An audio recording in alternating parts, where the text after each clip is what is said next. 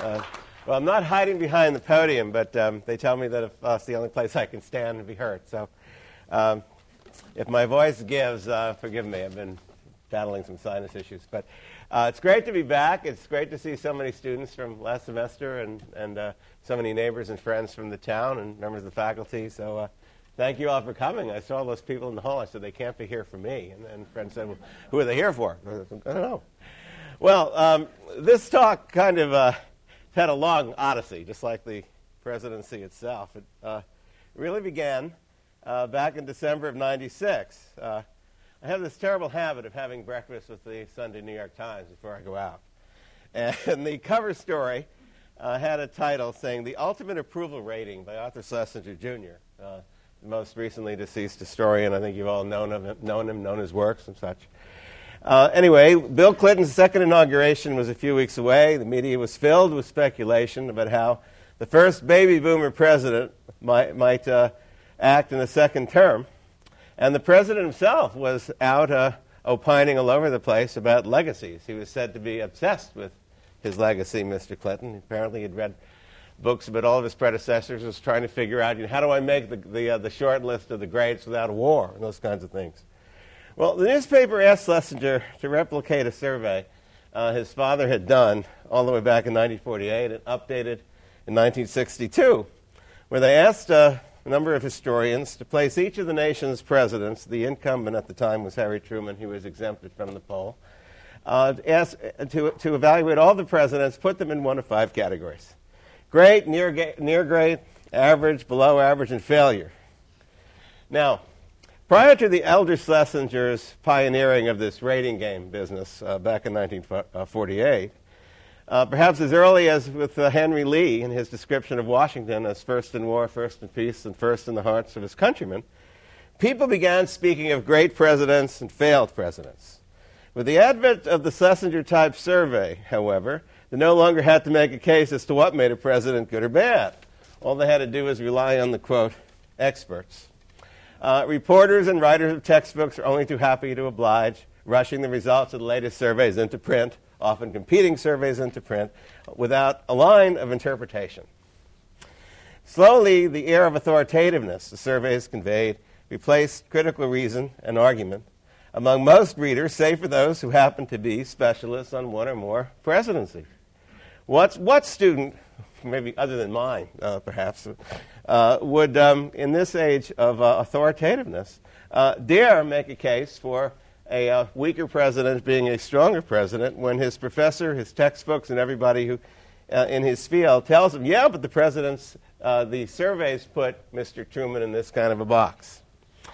Now, with the glaring exception of Dwight Eisenhower, whose ratings have risen significantly in the view of historians since 1962 and 1996, uh, once a president falls into a category, he seems to stay there for eternity. Now, about Mr. Eisenhower, you know, presidents matter, presidents make differences, and so occasionally political scientists. And, you know, the best thing that ever happened to Ike since his two landslides was Fred Greenstein. Uh, when, I, when I was here, Fred was starting his book on, on Eisenhower, and I have to tell you, he was swimming up two streams, you know, the, the stream of political scientists always jumped over Eisenhower, and the stream of historians always thought it was too boring to cover. And then Fred actually went out to the library. He said, you know, there was more there than meets the eye. So occasionally a political scientist can make a difference. But some of the others have not found a Fred, and they're still sort of, you know, cast in stone. Now, one myth that has made it into contemporary lore in recent years is that um, uh, historians over time have changed their view of Mr. Eisenhower's predecessor, uh, Harry Truman. Uh, not so. Uh, he was exempted from the 48 poll, as I just told you. By 1962, uh, the, uh, uh, that he was out of office a little more than a dozen years. by 1962, he was um, among the near greats, where he remains. What is true, though, is the public's rating of Mr. Truman has changed significantly. Now, when he was president, last year of his presidency, uh, Gallup put him in the lowest uh, rank yet ever received by a president 22%. Now, that is about five points less than Richard Nixon was the day he resigned. So I guess you could say to Mr. Bush, there is hope.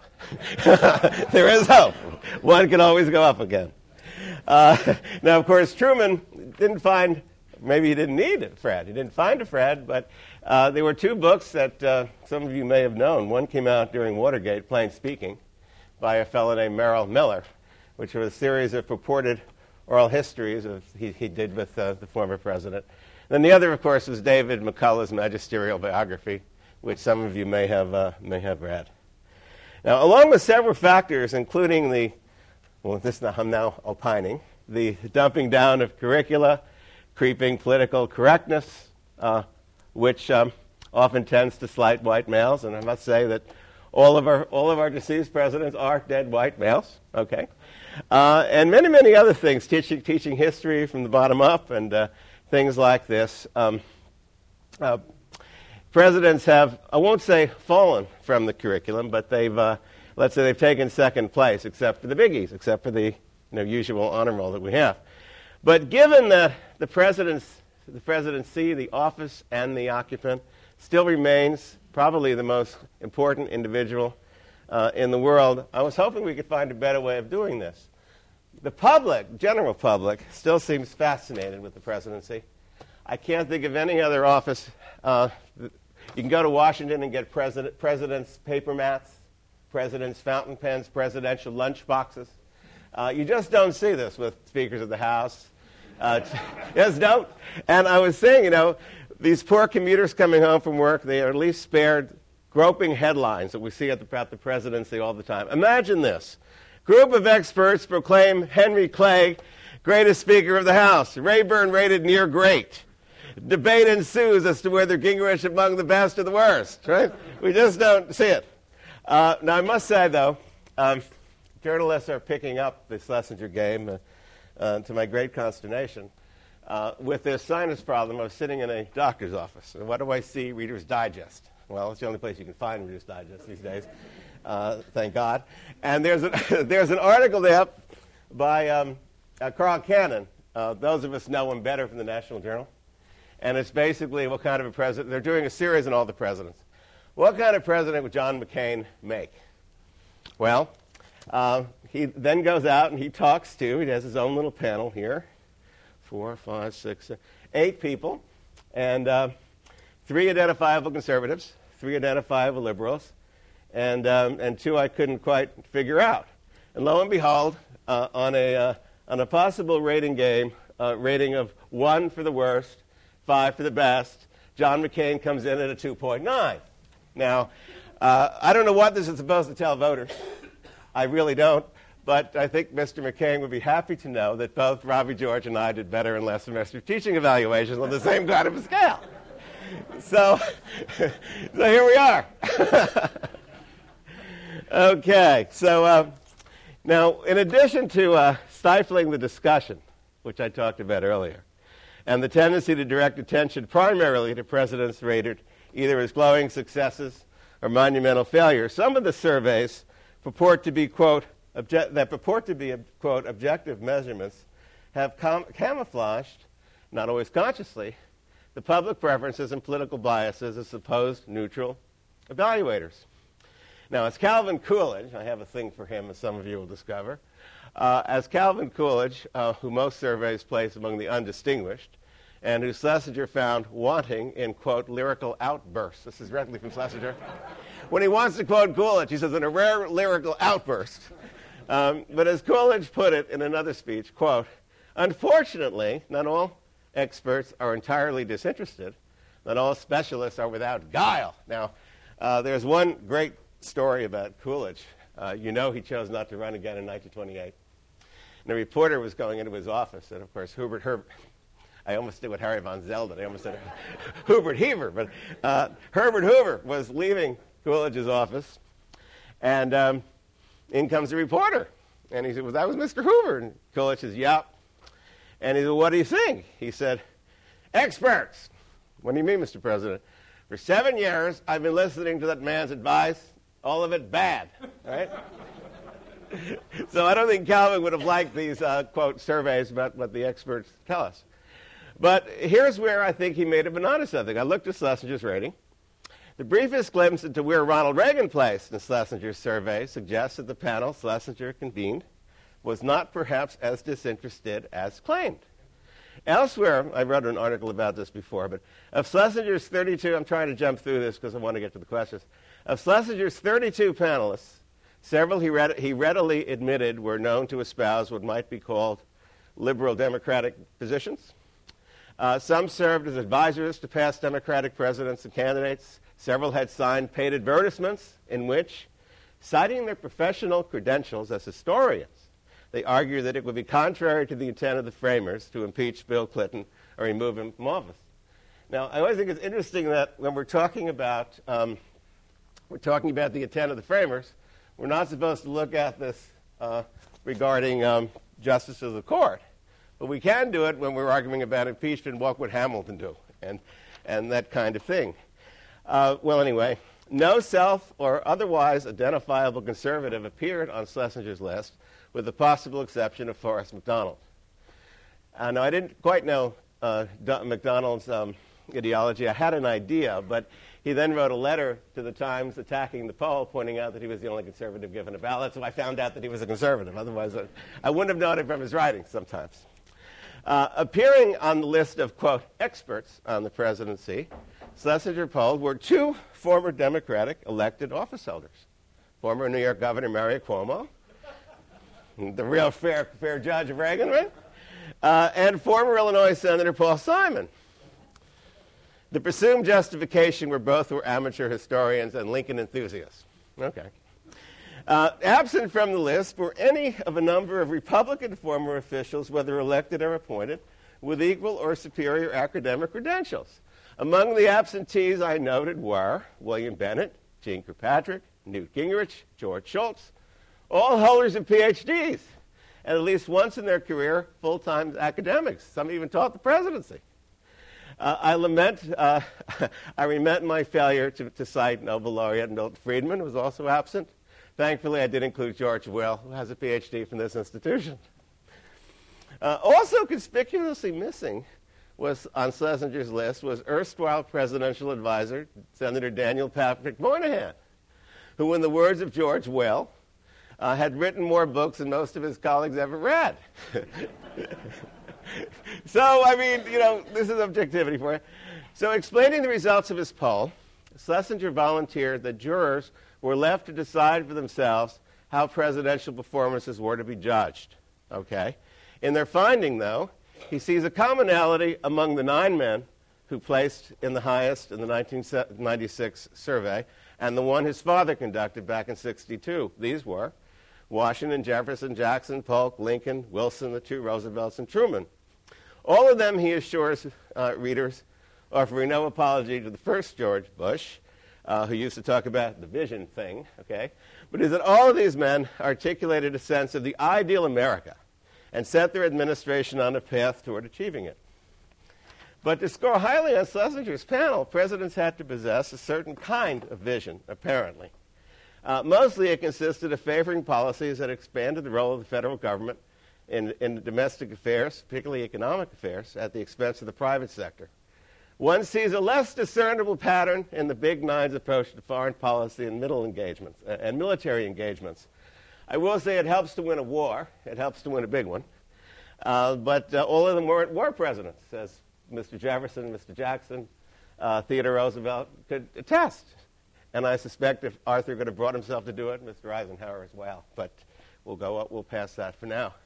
When viewed through this prism, Ronald Reagan, whose sense of an ideal America, symbolized by the often mentioned city on a hill, was one that included less government and lower taxes, reduced regulation, a world bereft of an evil empire, and perhaps an America and a world free of nuclear weapons. His standard sense of the, of the ideal America and a path toward achieving it. Now, that seemed to be like Ronald Reagan in spades. Schlesinger records, and here's now here, here's where we get into the other difficulty with this kind of a rating. Schlesinger records that Reagan received seven uh, near great votes. I assume one was from Forrest McDonald. Uh, some cast by, he says, liberal scholars impressed by his success in restoring the prestige of the presidency, in negotiating the last phases of the Cold War. Couldn't give him credit for winning it. So, in negotiating the last phases of the Cold War, and in imposing his priorities on the country. He received, Reagan received nine below average votes and four failures from others, Schlesinger tells us, who opposed um, Reagan's tax policies, his view of the government as the cause of the nation's problems, and the increased deficits that occurred under his watch. So a majority of disinterested experts who chose to grade Reagan cast judgment on his politics rather than on his performance or objectives. Coolidge, whose portrait Reagan placed in the cabinet room, could not have said it better. Experts. Uh, an averaging of Reagan's votes put him in the below average category, one notch up from Chester A. Arthur. Precisely where Schlesinger's 1962 poll had put Dwight Eisenhower. Reminded of the, lo- the line from the folk song, When Will They Ever Learn? Um, and uh, beneath Reagan now, beneath not only the first George Bush, but Martin Van Buren, Benjamin Harrison, and other luminaries. If only for the health of American higher education, one would hope that uh, some of these panelists uh, developed a better standard for measuring the performance of their own students. Does anyone seriously believe that Benjamin Harrison was a better president than Ronald Reagan? Or that Reagan was so dangerous to the country as to merit a grade lower, pardon me here, uh, a grade lower than James Madison, whose fate it was to preside over the burning of the White House and the Capitol at the hands of the enemy? I mean, did anybody do any, any, any worse for the Republic? I just don't know. Uh, unlike in the case of the top nine, Schlesinger detected less commonality uh, among the jurors, among, uh, excuse me, less commonality in how the jurors rated failures. Uh, he rightly asks whether the petty and other corruption that transpired under Grant and Harding uh, and the, the um, misguided policies of Buchanan and Johnson and Hoover to say nothing about the constitutional indiscretions and transgressions of Richard Nixon. Uh, yet they're all put in the same category, too, at the bottom of the list without any distinctions. Now back to Mr. Coolidge. Schlesinger and his panel reserved the guile to which Coolidge reminded his listeners that experts are sometimes prone for the advice he offered President Clinton as to how he might raise his grade in his second term. Let's see here. And that was the time, he said, for Clinton to free himself from polls and focus groups and to abandon the middle of the road policies and practices of winning re-election. So, bye bye school uniforms. Uh, in other words, Clinton no longer had any need to pretend he was a new Democrat that he had claimed to be. Now is the time to set things right and pour out the old time Democratic religion, whether the country needed a healthy dose of uh, stimulation or not. Uh, and, uh, and so it goes. Uh, those of you interested in Clinton, I do, I do recommend uh, John Harris's book, Survivor. His theme, I was about to say, you know, Clinton was thinking of taking Arthur's advice, but as the other folk song says, but clouds got in his way. Uh, but those of you interested in talk about the Clinton second term particularly, uh, John Harris's book, Survivor, the argument is that Clinton was, was at his best when he played defense. He was at his best when he took on Gingrich to do what? To pass the budget and reopen the government. He was at his best when it came to outfoxing the Republicans during the impeachment questions. But the big uh, riddle, as Fred asks in his own book, the, the Presidential Difference, is why a man with such obviously t- obvious talents left so little behind. Well, there have been, that's my opinion now, we can argue about this during the questions. Uh, well, there have been many other attempts to improve upon the Schlesinger rating. I won't go through all the polls. I mean, you get the, uh, the general thrust of, of it. And uh, I'm trying to be mindful of the, uh, of the time here. Uh, so, what I'm proposing to do is to look at a couple of things. I don't, I don't claim that it's scientific, but I do think it's an interesting little guide uh, that might not be as ephemeral as some of these polls. It might actually give us something uh, to learn. By the way, I want to talk about, I talked about Coolidge. I don't want to pass this completely. Uh, Coolidge was not the only one who doubted the validity of surveys. Uh, another one was John Kennedy. You know, he starts off his book on Abraham Lincoln um, by reminding, him, reminding the his readers that in the early 60s, during the Civil War centennial, he was asked to give a lecture on Lincoln at the White House. Kennedy asked to take him aside. And of course, the first Schlesinger, the 62 poll, had already come out. And Kennedy says, you know, how could you really tell? You know, you and your colleagues, you sit here blase, uh, looking at this form, you, you just fill this thing out, you send it, send it in like you're, you you know, applying for a, a, sending in a raffle ticket. I mean, how do you, how do you really know what these guys were, were thinking? Uh, no one has a right to judge any president, he said, not even poor James Buchanan, who comes always on the bottom as well, deservedly, uh, unless, you, who has, unless you have sat in his chair, examined his mail, and the information that came across his desk, watch him make decisions. Well, we can't actually do that with all of them. We can't make this uh, a preserve of only presidents, and we never have any evaluations, so they'd all come out perfectly. So, one of the things I'm taking a look at are some of the things that um, they bring to office with them that aren't going to change uh, as issues uh, do. Uh, so, I'm looking at character, which we'll talk about in a moment, political competence, uh, and vision. These are the lenses through which presidents organize their administration interact with subordinates and peers and the general public, and shape their respective legacies. Uh, uh, often, although not always, in ways that have given clues to how they might perform in, uh, in, office, sometimes you get a glimpse in how they performed in the previous posts they've held, whether they be governors or generals or, or business leaders or whatever they, they, they, may, uh, they may come from. Okay. Um, I say issues change. Uh, Woodrow Wilson, Lyndon Johnson, and the current George Bush all began their terms as domestic reformers, yet each is best known today for being president during a time of a major war. Internal components they brought to bear, which determine how presidents adapted to new sets of circumstances, I think are a better guide. Uh, some, such as Abraham Lincoln and Harry Truman, rose to the occasion that they, they, they confronted. Others, such as Andrew Johnson and Herbert Hoover, probably shrank. Uh, it's been centuries since Heraclitus declaimed, uh, proclaimed that a man's character was his fate. Such has been the running theme in the mountains of biographies of presidents.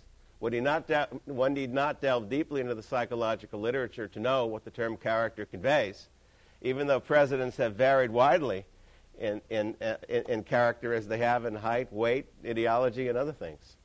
Under the heading character fall all the old fashioned concepts parents have, have attempted to instill in their young for generations, I think it's still a pretty good guy. What is character?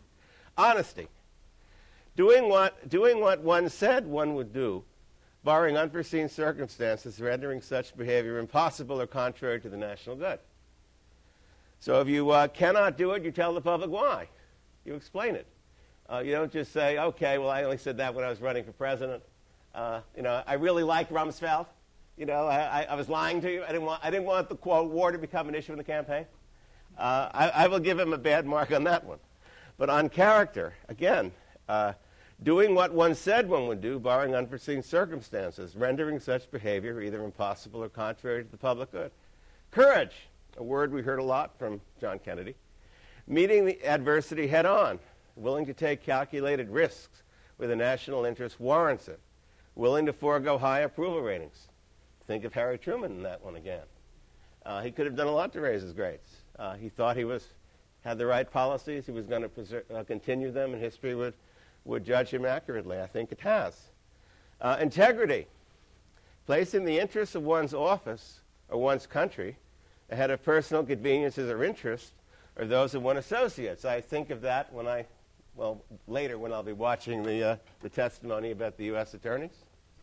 This might be a way through this executive privilege matter placing the interests of one's office or one's country ahead of personal convenience or interest or those of one's associates.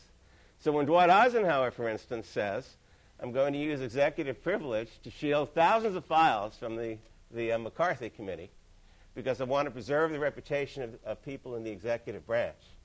Uh, this is, I think, one of the most powerful chapters in Fred's book. He came to our class and talked about that. It's not the same thing as Richard Nixon saying, executive privilege because I don't want you to hear my conversations on how we're going to try to uh, sell ambassadorships and pay uh, burglars hush money.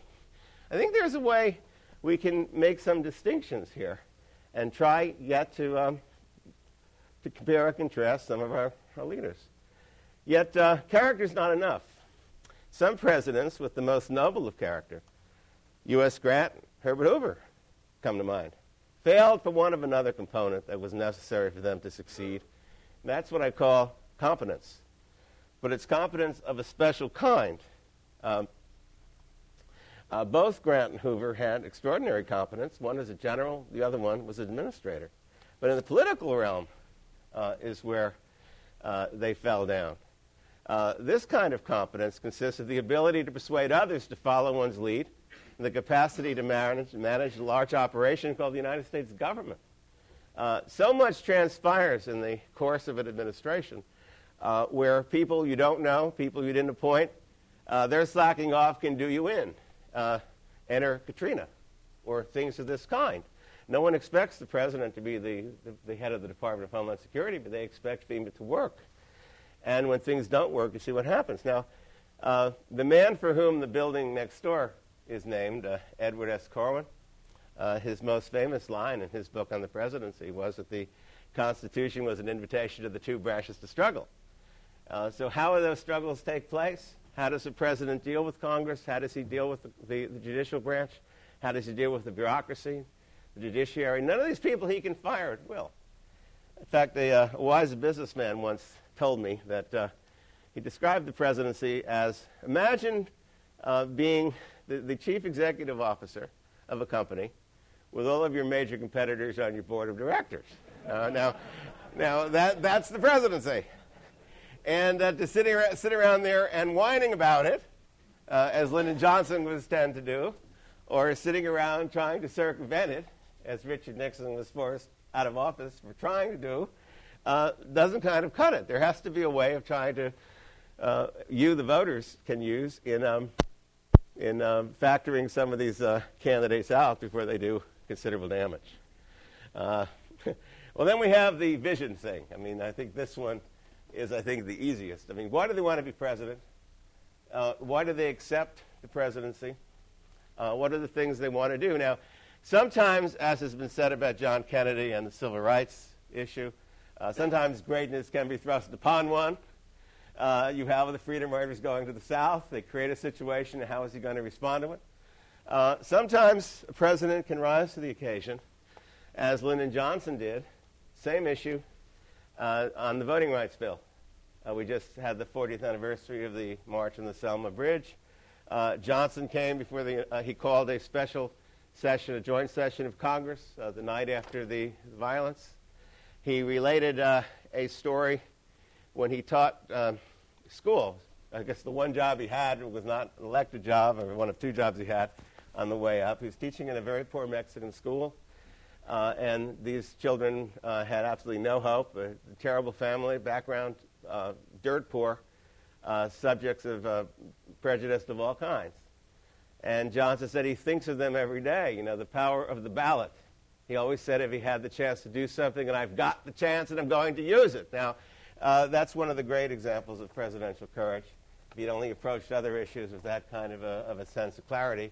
The opposite was true of the war no vision, no sense of, of where he was going, no ability to define it. But on this one, he understood it, and he understood that sometimes Congress could do a few things and make changes, permanent changes. And you know, that's why Johnson gives people a very hard time when they send them these ballots, because such a dichotomous presidency. You know, how do you keep the civil rights without the war?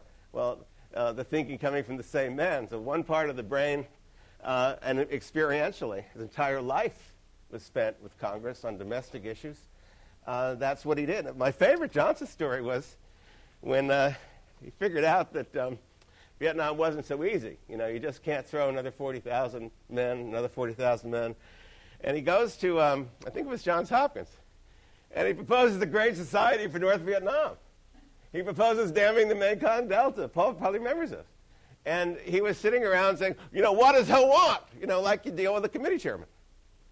Well, somebody said, you know, he wants Vietnam. That's what he wants. I mean, you know, hello. Uh, he'd never been turned down before. I mean, one of the ways he passed the Civil Rights Bill in 1957, those of you, well, I, am only assigning works by alumni today so, and, and, professors here. Uh, so I, I, assigned Robert Caro, class of 57, master of the Senate.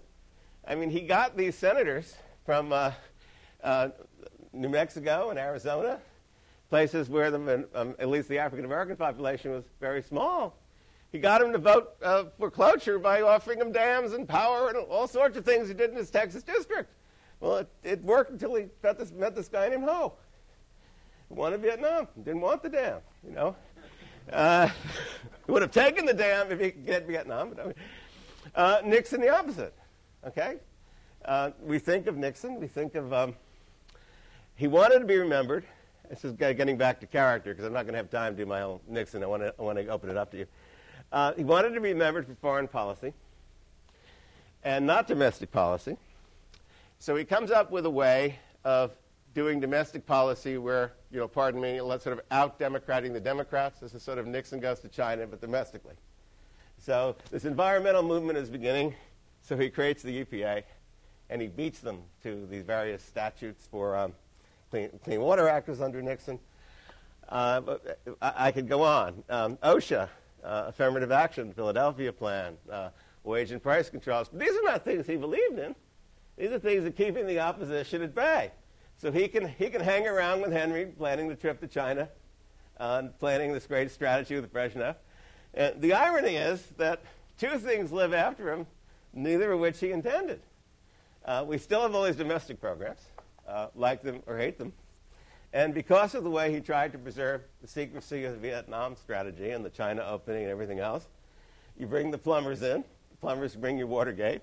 Watergate, uh, you know, not only the fall from Nixon, but you know, you think of the plethora of things that uh, I call the Nixon Memorial. You know, all the special prosecutor bills, all the ethics forms we have to fill out, all the conflicts of interest legislation, uh, 30 years of um, campaign finance. That's Nixon's legacy. Now, if you're running on that program, you call yourself John McCain.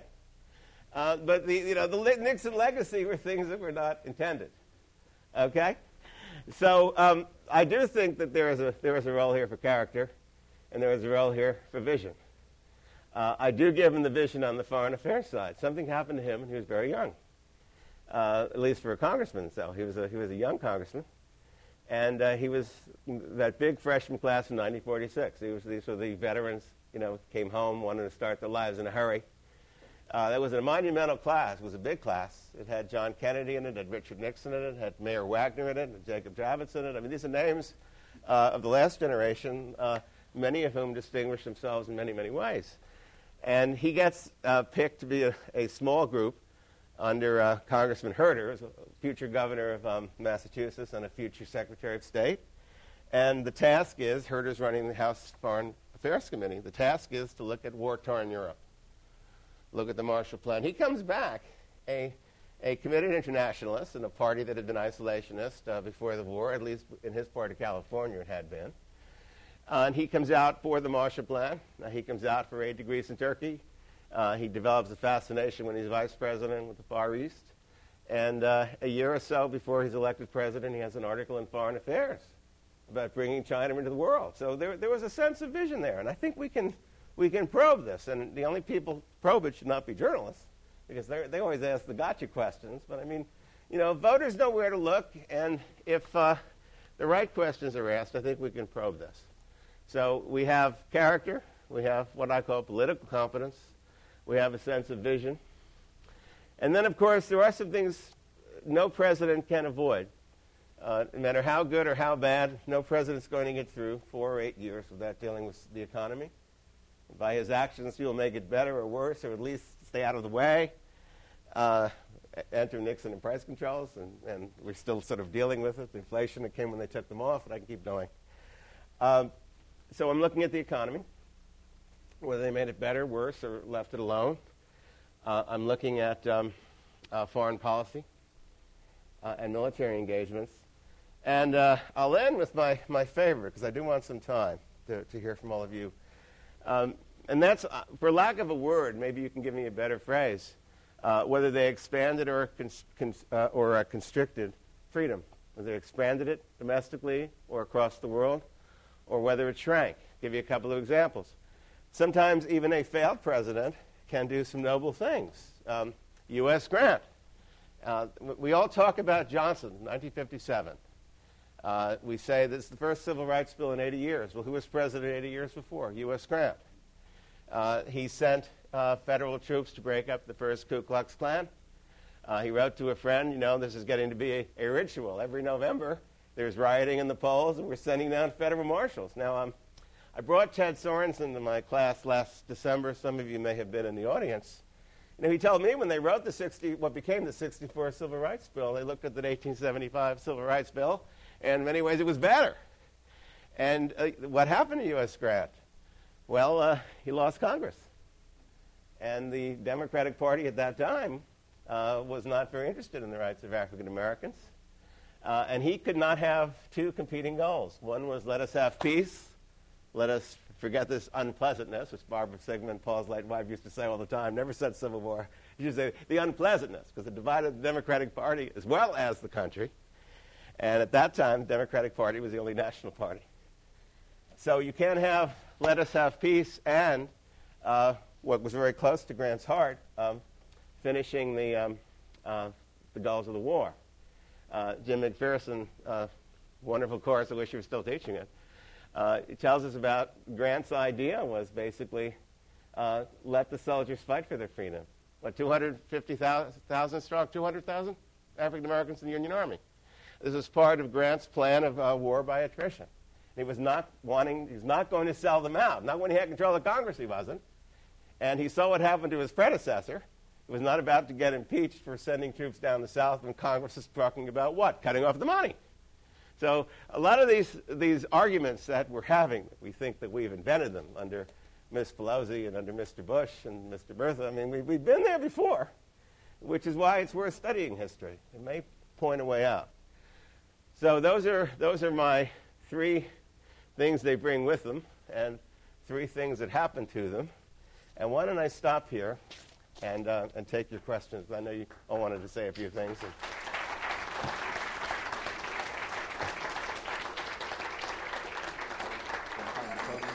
No, I come out. Okay, good. Uh, well, our custom in Madison program is to uh, reserve the first few uh, minutes of question time for student questions. So undergraduates, graduate students, high school students, some of your former students from the Garwood course. Uh, yeah, I do. Now, and there's some students from constitutional interpretation. Who would like to open us up? Oh, come on. You weren't shy in class. You're only shy now.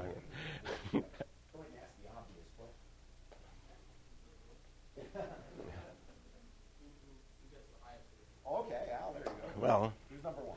Who's um, I think you. Um, I think in your your um, mentioning number one, you answered your question. Uh, uh, uh, by every one of these, you know, I, I, know we can have a big argument whether it's Lincoln or Washington, but but every one of these these um, factors I cited, uh, it was George Washington every single time. You know, you, you know, we know that a lot of these stories are made up, particularly about the cherry tree. But they're made up uh, in order to teach young people the importance of virtue and the importance of character. And, uh, you know, we go to Mount Vernon, and you say to yourself, my, this is the home of a millionaire. This is the home of a very rich, successful person. He didn't start out that way. You know, under the rules of, of um, primogeniture, uh, which, uh, of his time, which was a British custom, meant the oldest child got everything, got the estate, got the titles, got everything else. And the younger children had to go out and fend for themselves. And uh, he did not expect to be the landholder of Mount Vernon. He wanted a career in the Army. Because that was another way of getting respectability. And a couple of things have happened through uh, circumstance and through his own work. A circumstance, uh, his older two brothers just happened to die, which is how he got Mount Vernon, which is sort of convenient for him in a way. Uh, but um, he decided that um, no matter how valiantly he could fight and how many British uh, uh, regulars he could save in the French and Indian War. This is where he built up a continental reputation. There was this, uh, we call it glass ceiling. It was only so high that a colonial could go in the British regiment. Suddenly, Big George discovers the meritocracy. There's something wrong here. Now, he'd be the last one to say that he was, a, um, he was an intellectual. He was very co- cognizant of the fact that he didn't go to college. And uh, made sure to have people around him, like Madison and Hamilton and Jefferson, who did, uh, to correct his drafts and to, to give him to, to, take care of his correspondence and things of that kind. But he learned he, he, he learned uh, about revolution very experientially. He would go down to the House of Burgesses. He would listen to the debates, and he would say, "Yeah, you know, nobody has the right to pick my pocket without my consent. Uh, we should vote for these people." Uh, and he made himself uh, you know, he, they were very cognizant of the 18th century about how people think of you, What is your reputation? And reputation doesn't mean what we say it is necessarily now. Um, a role was something you became. And he spent about 60 years creating the role of Washington. By the time he was president, I mean, everybody knew what a Washington was. Uh, he made himself, he studied etiquette, he studied uh, the rules of the court and other things. Uh, you know the old story, the story when he was asked to, when he, when he, when he thought he was going to be asked to be the, the leader of the Continental Army, uh, he designed his own uniform and he wore it to Philadelphia. I mean, you know, say moi, say moi, but he never said a word. It was pretty clear. You know, everybody, that's where the expression let George do it come from. And through that person of Washington, he was able to stop a military coup uh, at the end of the war. Uh, Congress hadn't paid the army for some time. The, the, the, officers thought that they could, they could rebel. And um, he, uh, puts on this uniform. He, he, brings them all into a hall like this. Uh, he didn't have a sinus issue to worry about, but he, he had, uh, he had a, a, need for reading glasses. So he has a statement to read and why they shouldn't do this to the Congress. And he puts the glasses on and he starts wiping the glasses and he starts saying that uh, he's not only grown old in the service to his country, but nearly blind. Well, that was the end of the coup.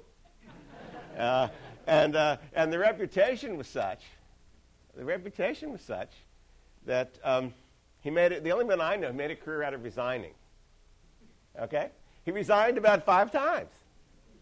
You know, he, he, uh, he resigns as soon as the, well, they're, they're okay, little, little local stories. And the, the Congress is sitting at Nassau Hall because the soldiers and everybody else were rioting for their back pay in Philadelphia. So the Congress escapes becoming here. I guess they had a worse transit system in those days now. Okay, so, so they're, they're sitting here, and word comes that the, they didn't have emails. You know, word comes that the Treaty of Paris has been signed. So he gets on a horse and gets out of here. First thing he wants to do is surrender his commission. And every time he surrenders a commission, he has another speech to give, some more advice to give. It's sort of like the bar mitzvah speech in reverse, you know. Uh, and uh, he's looking back and he, he's saying what kind of a country he envisions, what his vision for the country, you know, uh, is going to be. And then he, he first time in history, uh, uh, George III said that if Washington re- really is going to go back to the farm and not uh, take power, then he's the greatest man on earth. This is the man we just beat in a war. Then he comes back again. He's drafted back to the, the, the Constitutional Convention. And he goes through this big dilemma should I take it or not? If I take it, uh, then, then, uh, then, uh, then there's going to be risk. If I don't take it, they're going to think the, the country, that I want the country to fall apart. And I like the articles. I hate the articles. So he shows, he, he shows up in person. And Madison, uh, Monroe writes to Jefferson, who's still ambassador to Paris, France. He says, you know, one single, one single soul saved the, saved the government. That was the quote. One soul saved the government. Jump ahead 10 years. Jefferson says, curse that man's virtues. They're ruining the country. You know, in the sense, you know, parties have now formed. He said, if only it weren't for his virtues, I can't attack him. Adams is easy. Don't worry about it. But as long as he's here, I can't do it. I can't form a party. I can't take control. So I, I, would say, you know, and again, what is he? We, remember the Washington farewell address. We remember the farewell to the officers. Remember, we remember like resigning, resigning, resigning. So I would say, in terms of all the things I mentioned, uh, you know, Lincoln gave him a good run for his money, no question about it. But I, I would say each of these categories. Uh, I will take Lincoln at his word and say that it wasn't a foreign war, therefore I can't use foreign policy, but I can use military. Uh, so uh, I hope that's an answer. Uh, anybody else? Students first? Yes, Andrew. Yes. Yes. Yes.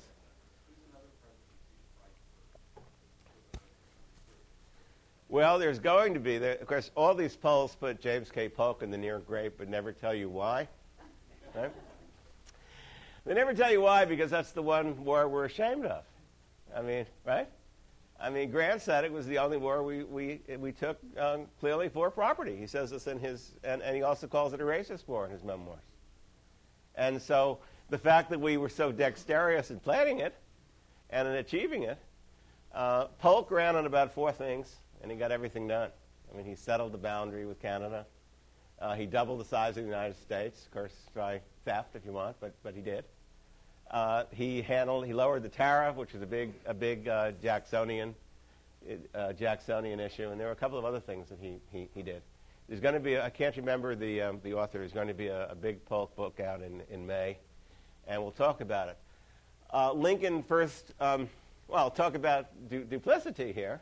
I don't think Polk makes the character test, but uh, he basically orders the American army 100 miles uh, south of what everybody thought was the border then. And uh, they are fired upon. Well, we're going through this now with Iran and the Brits, right? Well, so uh, where were they and who fired on them? Where were they standing? Uh, Abraham Lincoln and the Spots resolution. This is the great Lincoln speech in Congress. And so that belongs with Gulf of Tonkin and some other things, okay? But I would say Polk, you're going to hear um, a lot more about. And um, you know, there's a group. Uh, we're not. There's a group of people that I hang around with, kind of eccentrics in Vermont. You know, well, everybody in Vermont is eccentric, but uh, the Coolidge birthplace is in Vermont. That's the famous place where uh, he was sworn in when Harding died. Uh, we're not arguing that he was a great president. He wasn't. Uh, but we're arguing that he was an underestimated president. He was not the fool that have come down to us in the history books as being. There's no doubt about that. And if you talk about healing a country, uh, Harding didn't leave a country off as bad off as Nixon, but pretty close. I mean, the Teapot Dome comes out right after Harding's death. And, you know, so there was nobody for, for Calvin to pardon since Harding was gone. He died. But, but he does some of the things Jerry Ford does. He doesn't wait for Congress to ask for the documents. He makes them all public. Puts all the Harding stuff out on the White House lawn, basically. Uh, he appoints two prosecutors, a Democrat and a Republican, uh, to monitor uh, each other. Uh, he had enough sense to stay out of trouble, as he used to like to say. But in terms of trust and in terms of um, you know those kinds of things, I don't think he deserves to be as low as he is. Doesn't mean he's a great president, but certainly an underappreciated one. No. Does reevaluation ever go the other direction? God, I hope. Um, uh, well, well, I hate to attack Princeton presidents, but uh, I attacked one. Okay. Uh, there's no question that Woodrow Wilson was an extraordinary administrator. There's no question about it. Uh, and uh, remember, we had not had American troops cross an ocean fighting on another continent in our history. I, I suppose the Navy did in the Spanish American War, but the idea of sending a, a, a, an army of two million men uh, off to Germany uh, broke the resistance of the Western Front, had enough sense to uh, pick General Pershing and listen to him, and all of that marshaling the war effort at home, uh, and then, you know, the great idealism of the peace conference. But when his biographer was here, uh, John Milton Cooper, Paul Sigmund, and I, and uh, some of you asked questions about Woodrow Wilson domestically. Uh, okay, he might have been a product of his times, but he was a racist. Uh, he segregated the nation's capital. He segregated the nation's workforce. Uh, there were separate water fountains in the Treasury Department for whites and blacks that were not there under Taft and were quietly removed under Eisenhower. It took that long. And no one writes about this. And, uh, you know, it just seems to me that, that um, even if you control for his times, you know, I used to say after I took Jim's course that the, you know, the North won the war and went on making money in business, and the Southerners wrote the histories. And uh, then you introduced me to William Dunning, and uh, William Dunning, the Gone with the Wind view of the South. You see other reputations. You're seeing Grant come up, you're seeing Andrew Johnson come down. Let's talk about Jack Kennedy for a minute. Profiles in Courage. This is one of the last times uh, modern history has presented Andrew Johnson, not exactly in a good light, but Edmund Ross has given great courage for casting the deciding vote that kept Johnson in office. Okay? Well, that was 1955, I think the Kennedy book came out. Well, by the 60s, uh, people start go back, going back and seeing, well, what were Thaddeus Stevens and, uh, and Charles Sumner really doing? Well, they were doing what Lyndon Johnson would do in 1964. Uh, that's why Johnson uh, stopped them. That's why they wanted to impeach him. and so Johnson's reputation is now falling. I mentioned that because, you know, it goes up. Because now Woodrow Wilson, academically, uh, was a. Uh, I don't think he studied under Dunning, did he? I don't think so. Not at Hopkins, but Dunning was at Columbia, right? Uh, yeah, I paid attention.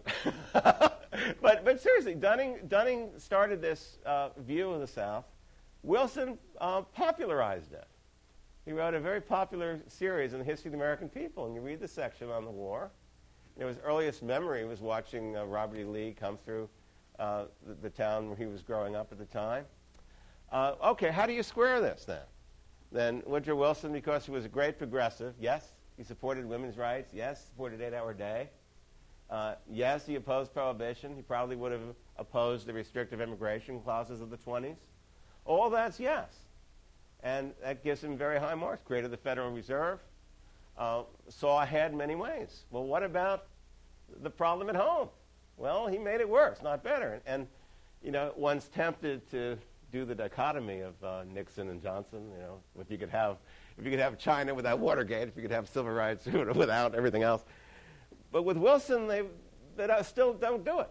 And um, when Paul pressed uh, Professor Cooper on this, uh, his comment was, well, he had a Southern cabinet, and you had a postmaster general named Burley who gave it all the patronage. Well, okay, so the things we like about Wilson uh, came from Princeton, and the things we don't like came from that awful cabinet. Was he a strong president or not? He appointed these people. Democrats hadn't had a president in 25 years, Grover Cleveland.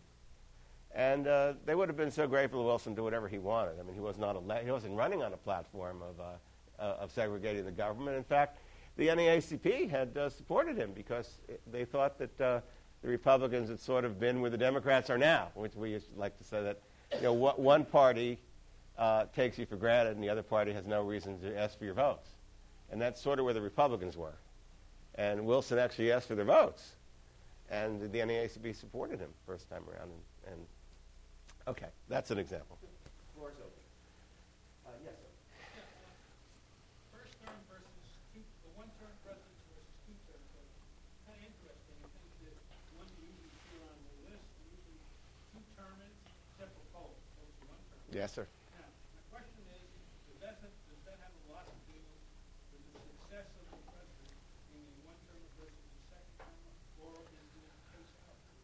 Uh, well, I would say the case is out. I would say, though, uh, Washington, no exception. Um, we don't know how Lincoln would have been in the second term. I suspect quite good. But, but um, second terms are uh, a, funny thing. I can't think of any case where a second term is better than the first. Certainly not true with Washington's. He couldn't wait to get out, get out back to Mount Vernon. Not true with Eisenhower. I mean, less, less effective than the first term. Uh, well, Bush we pass over, but it's pretty obvious that, that the second term is not a great success. Clinton, pretty obvious the second term uh, was not, a, not as significant as the first term. Uh, even Jefferson goes out with the embargo and, and, and New England threatening to secede. Uh, so I, mean, I, I, I, can't think of one. It's not an argument for a one-term presidency, but I do think, at least our time, and I remember all the two-term presidents we've had since Eisenhower, this seems to me they – they run out of gas in the sixth year. It seems to me, and, and you know, it's almost like a certain thing happens and people want another face on television. I, I, don't have an answer for that. Uh, Polk was a very effective one-termer by his lights. And I don't know how you count Johnson because the, the, it was his first term in his own right, but he did have that year and, uh, year and a couple of months after Kennedy was assassinated. Okay, yes, ma'am. Mm-hmm.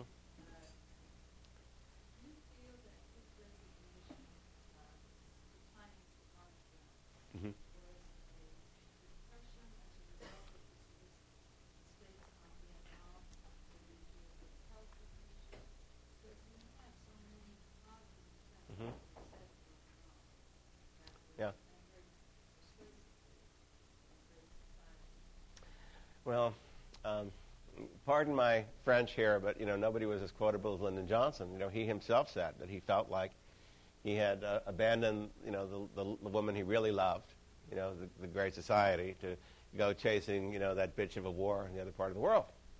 It was like, you know, I'll, I'll keep doing this so, so I can have my great society at home. Uh, and he came up with the guns and butter, which was the beginning of the inflation that we all lived through during the Carter-Nixon days. Uh, his argument was an odd argument. The argument was, if I don't do this, if I become the first president to lose a war, then the, then the Republicans will, will, will say that I lost territory and they, they did that to Truman, and I don't want to be the one who lost Vietnam. You know, I mean, Eisenhower said no to the war. I mean, it wasn't exactly. So you're, you're, doing this because you don't want your opponents to hit you for not doing it. Uh, he was very depressed. You can read Doris Kearns' uh, book on Lyndon Johnson, Lyndon Johnson, and The American Dream. He was very depressed. He was having nightmares. Uh, he kept thinking, of, she tells a story where he would walk down the White House vestibule and look at the oil portraits of his predecessors. He would always stop at Wilson's because Wilson had the paralysis. And uh, he, he saw that was coming to him. Uh, when, when you hear uh, aides, aides talk about him laughing, crying, cajoling, and screaming in the same, you know, all, all within the same five minute interval, uh, you, you, begin to wonder. Lady Bird actually did ask, I'm, I'm, writing a review on a book about Johnson now, and Lady Bird actually did ask uh, two psychiatrists to come in to, to look to look to talk to him. Uh, you know, like he thinks you're applying for ambassadorial spots, so you know he doesn't know, right? And uh, so they would come in and they would say, you know, mm, you know, he's not kind of out of it, but um, yeah, very bad. We know he started smoking again, which he had qu- quit during the heart attack. Uh, we suspect he was drinking again, uh, and it, uh, it was a terrible thing. You know, I guess the worst part about it was he didn't believe in it. Uh, he did not believe in this. He did not think about it. He had no plan for what to do uh, what, you know, what defined victory there? But he couldn't get out. And, uh, you know, if you believe in a war, uh, I think it sustains you more. At least you don't have to worry about the, you know, deception. That, and he knew about the Tonkin resolution. That was bothering him too. And, uh, but there is this thing about, you know, sometimes it's not just raw intelligence, but it's cognition. I mean, when George McGovern, someone I don't always quote, uh, McGovern was elected in 1964 to the Senate, and he goes in to see Johnson. And he goes, I don't know about this. You know, when I was campaigning, we had this Gulf of Tonkin. I was not here to vote for it. It doesn't make any sense to me. So Johnson starts, he says, you know, the Chinese and the Vietnamese have been at it for a thousand years, more than a thousand years. I'm not so sure that it would be a Chinese puppet. Uh, maybe a unified Vietnam would uh, be a bolter against the Chinese. I don't know. So Johnson starts yelling at him. You know, I didn't send for a goddamn historian. You and Bill Fulbright, all you do is talk history. I got 500,000 men over there, you know. Well, well, why are they there then, Lyndon? You know, I mean, he never asked those questions. It was just another 40,000, another 40,000, another 40,000. I mean, I remember that presidency extremely well since I had a, a you know, we were all subject to the drafts, and I had a, I had a, a uh, high draft number, but I remember – uh, listening to our transistor radios at the, the well of a, li- of, a, of a college library as they were actually announcing the lottery numbers. That was under Nixon, but I mean, everybody thought that we were going to go. And, and uh, so, I mean, he, he, got, he would go down in history with both of these ways, you know, a positive and a negative. Yes, sir.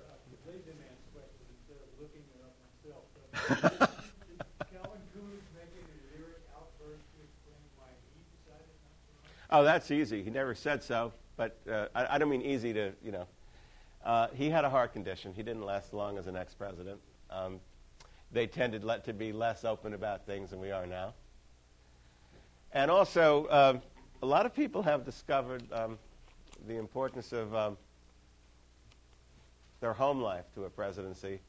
Uh, he was one of three or four presidents to lose a child during his time.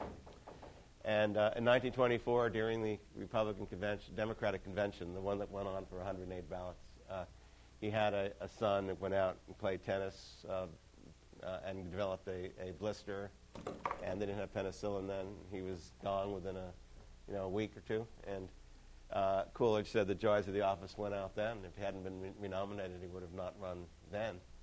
Uh, Mrs. Coolidge came out of it, but there weren't. That's, you know, if you look at Coolidge as a governor uh, he's a very aggressive governor, Massachusetts. Uh, he was progressive. Uh, interesting. He could change with the times. They're talking about Romney, but I mean, he adapted. This was a this was a progressive governor. This was a governor pushing all the things that Wilson was pushing as president: anti-child labor, uh, greater inspections, greater regulations, uh, double teacher salaries twice when he was when he was governor. Uh, a great hero to the immigrants, great hero to the Catholic community. Uh, he was running for mayor of Northampton, and he wrote in his autobiography, Bless their Irish hearts. I won by three votes. I know exactly those three people, and I'm going to thank them tomorrow. You know, uh, but when the child died, uh, there was a real change in his disposition, and uh, we'll, we'll, never know. But I, I, it's not true in every case, but certainly true in his case. Al, can I ask you a question about value to uh, mm-hmm. Stanley? trying to come up with a way Mhm. of uh, being fair in the system. Yeah. The, uh, uh, the principles of, of character and political competence and vision, as you describe them, uh, uh, look to me like they're aspiring to a kind of neutrality as far as one's concrete political judgments are Mhm. concerned.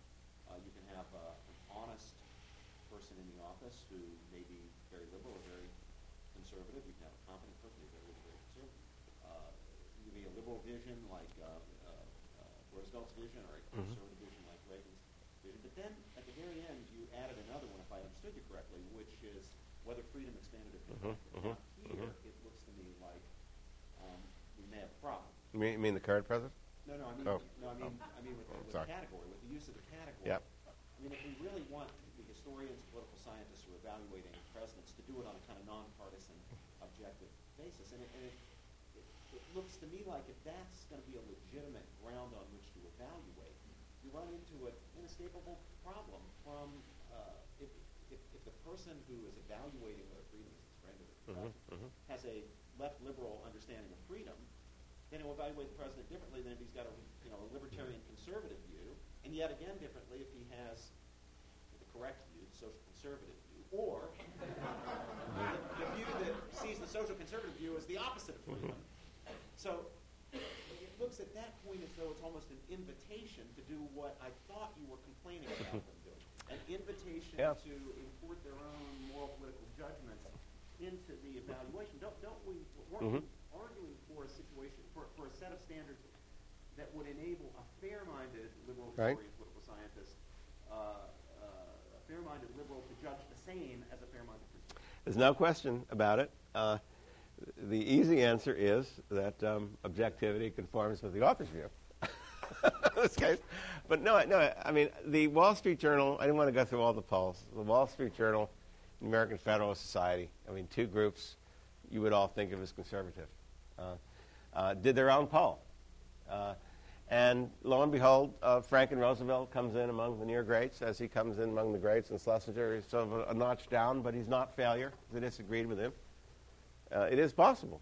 You know, they said, uh, did he expand freedom? Well, you know, getting rid of um, getting rid of Hitler was a big one, even for libertarians. Uh, we're not so sure about how he handled the Russians, but didn't live long enough. So, uh, term on, on balance, they probably still don't like the New Deal, but he came up very high in, in, the, in their poll. Uh, Johnson did not become a failure. Uh, interesting. They, they bought what I bought. Uh, that, you know, if there's one thing that, you know, will get Lyndon Johnson into heaven, it's probably that bill, the 64 Civil Rights Bill. Had he, had he not run for re-election, he'd probably be rated very high. No war, none of those other problems. But, um, so I, I don't know. Uh, take Wilson again, you know, even by an objective standard. Uh, uh, was it a good thing to allow women to vote? I think so. Was it a good thing to try to constrain child labor? Uh, I think so. Uh, was an eight-hour day a good thing, even though, as a conservative, we don't want to regulate the? I, I think so. Uh, but then you have to deal with, you know, in his time, here's the problem. In his time, uh, they didn't think about civil rights. I mean, these people didn't count. Uh, even among liberals in his time, you didn't see Walter Lippmann in the New Republic uh, asking him to do it. So in, in, even among liberals, he, this was not an issue that people talked about. In our time, I think you know you, you have to look at him and say there's a real problem here. Uh, go ahead. Um, More questions? What about Reagan? Yeah. no. Might have,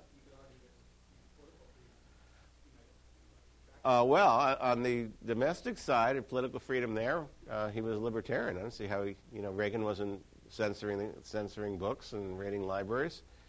Uh, getting rid of the Soviet Union is probably a good thing. I mean, the Poles thought it was a great thing. The Czechs thought it was a great thing. The Hungarians thought it was great. He probably liberated more people than anybody since uh, Franklin Roosevelt. Wanted, you know, how many people were living under captivity? In some cases, 80 years. Some cases, 40 or 50 years. But that libertarian, I think, good that, that Yeah. libertarianism of Reagan's, which on Mhm. a conservative, a certain kind of conservative view would count as an expansion of freedom, on a certain sort of left liberal view is an attack on freedom. It, it, it's, it's reducing freedom. Reagan maintained, uh, we can argue about this, but Reagan maintained that he was not trying to undo the New Deal. He was not trying to undo the safety net. He was trying to roll back some of the excesses of the Great Society, which we haven't yet discussed. There are issues with Johnson on the domestic side that historians are beginning to look at and beginning to wonder about. But Uh, but in terms of, of, of, of um, desegregation, you, you have to give Johnson that. It, it changed the South. Reagan, I'm not aware that he took freedom away, but uh, if you want to give me an example, Matt or, or Robbie, go ahead. at it from a left liberal point. Uh, go. Would Reagan have expanded their freedom? I don't know. Uh, he said he said as president that the one thing he regretted, of course, he was president, and you know, they're all they're all politicians. Uh, when he was president, he said the one thing he regretted was that he opposed the '64 Civil Rights Bill at the time. He was uh, a Goldwaterite, and uh, he said he regretted that. He changed his mind. Uh, William Buckley said the same thing. National Review said the same thing. They opined against it at the time. Paul Sigmund, if he's still here, debated Bill Buckley on that subject in the late 50s. What about the incarceration rates of that? Oh, I don't think he. I think he would argue that um, he was tough on crime, as I hope we would all be. I don't think he sat sat there and said, uh, "Let's lock up more African Americans," even if the, the numbers are what you say. Uh, This is tough. This is tough. No question about it. There are more than two, but there are at No question about it. views Yep. about whether you're expanding or contracting freedom Yep. with these policies. They're honorable I would agree. I would agree. you want the historian's vote to reflect the historian's particular point of view on that? Th- th- Now, on your first three criteria, Mm-hmm. liberals and conservatives can judge the same. Mhm. But, but on this one, it looks like. Mhm. Well, I think, you know, you I I hear you. I hear you. Yeah. Uh, no, I hear you, and it, it's it's it's uh, it's difficult. I don't think it's impossible. I mean, just one thing. There were two presidents that I could definitely say, and you would probably agree with me, uh, reduced freedom to some extent. And, and, and I mentioned, you know, when, when Wilson brings segregation into the nation's capital, into the government. Okay, that's taking away something that existed before. When Andrew Jackson says, I don't give a hoo ha, probably didn't say that, uh, what the Supreme Court says, the Seminoles are leaving. Right? Uh, let me set the table for you. Now, all look at your $20 bills and join my campaign to replace Jackson with Reagan or Coolidge. Okay. Uh, the Supreme Court, the, the state of Georgia uh, wants the western lands uh, for settlers. Okay? And they passed a law saying the Indians have to go. Well, the Indians tried to, to contest this, and they weren't citizens of this country. They couldn't contest it. So they found a, a clergyman who was a citizen, who was teaching them English uh, and, and uh, working with them to contest it. I forgot the name of the case, but there are a lot of lawyers here. Thank you, Worcester. Thank you. And uh, John Marshall, uh, could- another candidate for the $20 bill, by the way. Uh, John Marshall uh, says that, uh, you know, they have a treaty with the United States signed by my cousin, Mr. Jefferson. Uh, you can't have a state government uh, abrogate a federal treaty that uh, you know, they're protected. And the state of Georgia has no standing. So what does Jackson do? He sends federal army, the federal, federal marshals of the United States cavalry to carry out the Georgia law, the Trail of Tears, to force uh, these people to be re- relocated uh, to the Oklahoma Territory. Uh, it's a man of greatly reduced freedom, or as I see it. And I think the same thing about uh, the one example I could find of Wilson. I haven't found too many villains in the White House who, who uh, you know, and then we talk about expanding the franchise. I haven't seen too many wanting to constrict the franchise. Uh, so, I mean, um, There it is, Bill. Uh, I wanted to give you another freedom restrictor. It's it's that's good. That's good. yeah,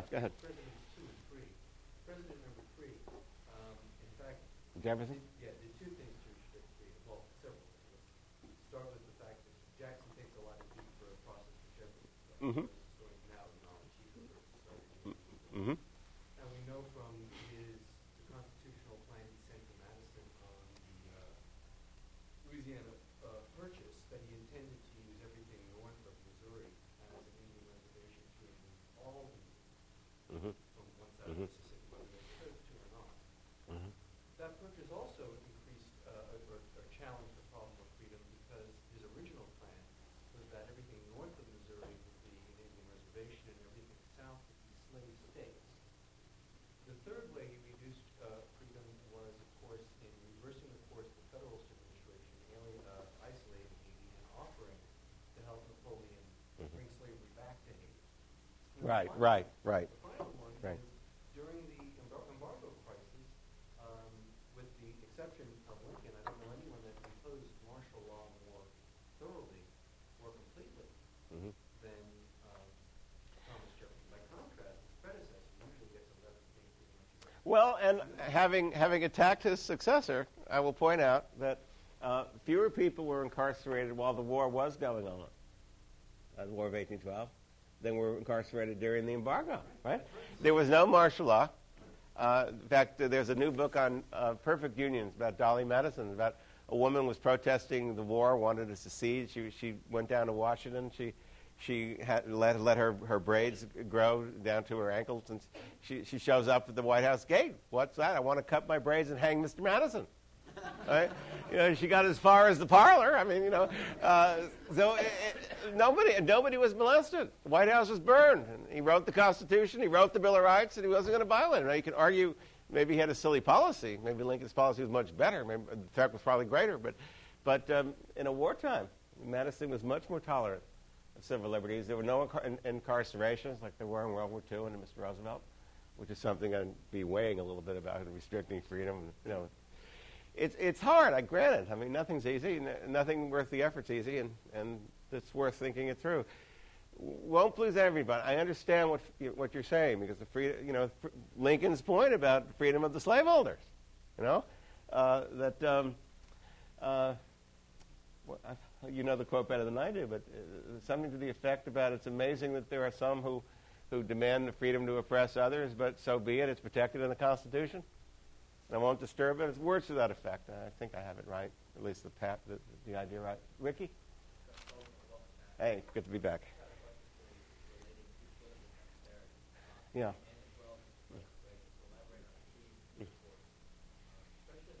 Mm-hmm.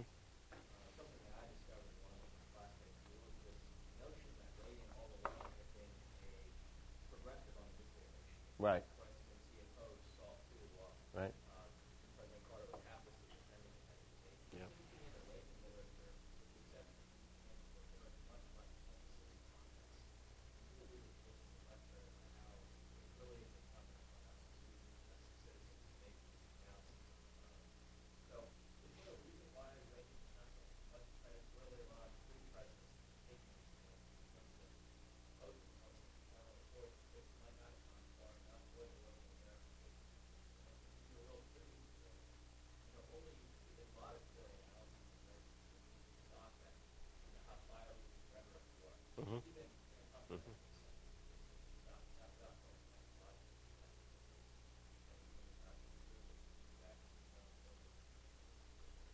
Well, no one took him at his word when he, he said he didn't believe in freeze, he believed in getting rid of these things.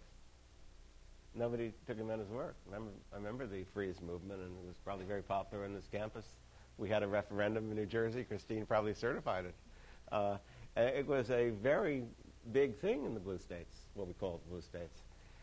I suspect that given the problems he had with you know how they characterized Star Wars, uh, they probably thought well, he, he was just a foolish dreamer. They, how could he be a, how could he be a hawk some of the other things and believe in a world free of nuclear weapons? Uh, I know that um, Doug Brinkley is bringing out in May the Reagan Diaries, and we'll be able to see if, if he talked about his strategy at all in that. I don't know. But he wrote himself a note every night. We know that. And uh, some of them are worth reading. I looked at some of them. I haven't read the whole thing, but it's going to be edited, and we might have an idea now. Mr. Allen? Yes, Bill. Hi. Hi. I want to tell you that I have formally taken the position of never answering any of those surveys.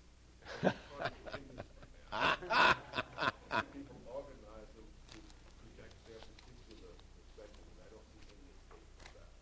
Nevertheless, I think it's good to have the totality evaluation, and I want to change the topic slightly. I know we're closing Yeah, yeah. We have to. We have a little. I wonder if you would add to your reflection a question when it comes to evaluating the greatness or lack thereof of our president, whether it ought to have any relationship to the greatness or lack thereof of the people that you Mm. That's a brilliant observation to, to close on. Uh, that is really amazing. In other words, do we get the presidents we deserve? Okay. Uh, back to our friend Mr. Wilson again. Let's talk about the failed treaty. Uh, you know, did it fail because of character, in which case would be stubbornness? All right. Uh, did it fail because it was um, he was not competent because he couldn't handle Congress, couldn't make the case, couldn't change his tactics, or let's deal with this. Um, did the American people really, in 1920, uh, want to give the right to send American forces into harm's way, uh, give that to an international body, which was what Article 10 was? Uh, and the argument Lodge made, actually read the reservations, was uh, that you know Britain at that time, you know, we may not like colonialism, but at that time they had six votes. We had the two million men. They had lost three million men in World War II, World War One. Germans, I think, five million. We had the army. We had the doughboys, and they had Australia, Canada, South Africa, Britain. Uh, well, this came up. This came up with Mr. Truman. You know, you've got you've got uh, Stalin's got one vote, Bulgaria's got one vote, so they set up the Security Council. There was no Security Council with uh, Wilson's League.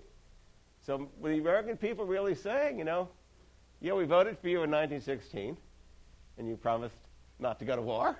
All right, that's why we voted for you, right? Uh, he, he kept us out of war. Well, okay, so we had the war. Okay, you couldn't control if the, Brit, the, the Germans were going to re- resume unrestricted submarine warfare. So we took care of the Germans. Kaiser's gone. We're not so sure that we want to have. We voted for a Republican Congress, and we're not so sure we want to have American boys sent by these six British votes without an act of Congress. Of course, you know, unlike modern presidents, at least yes, Congress for declaration of war. Okay, but uh, but so maybe it was your question. Maybe it was the people here, and maybe democracy does rule. Your other question is, you know, do we get the president that we deserve? Right? Uh, if the if the mores of the country are at a certain point, uh, well, is the president does the president reflect that, or does he try to change that? And, and Mr. Roosevelt tried to change that. His greatest years, I think, were from 38 to 41, where he thought, saw what was coming and he could push the country only so far. One could argue even broke a few laws to do that. But he saw it coming. He was trying to change it. Uh, or do they reflect it? And I think I'll yield back to you. No, that's, that's all very well. One last product, namely, should we make the defensive and the defensive ability to do something better? Right. I agree with that. Yes, I agree with that. Well, wasn't this marvelous? Thank you. Aha! Thank you. Thank you. I will think very hard on the freedom.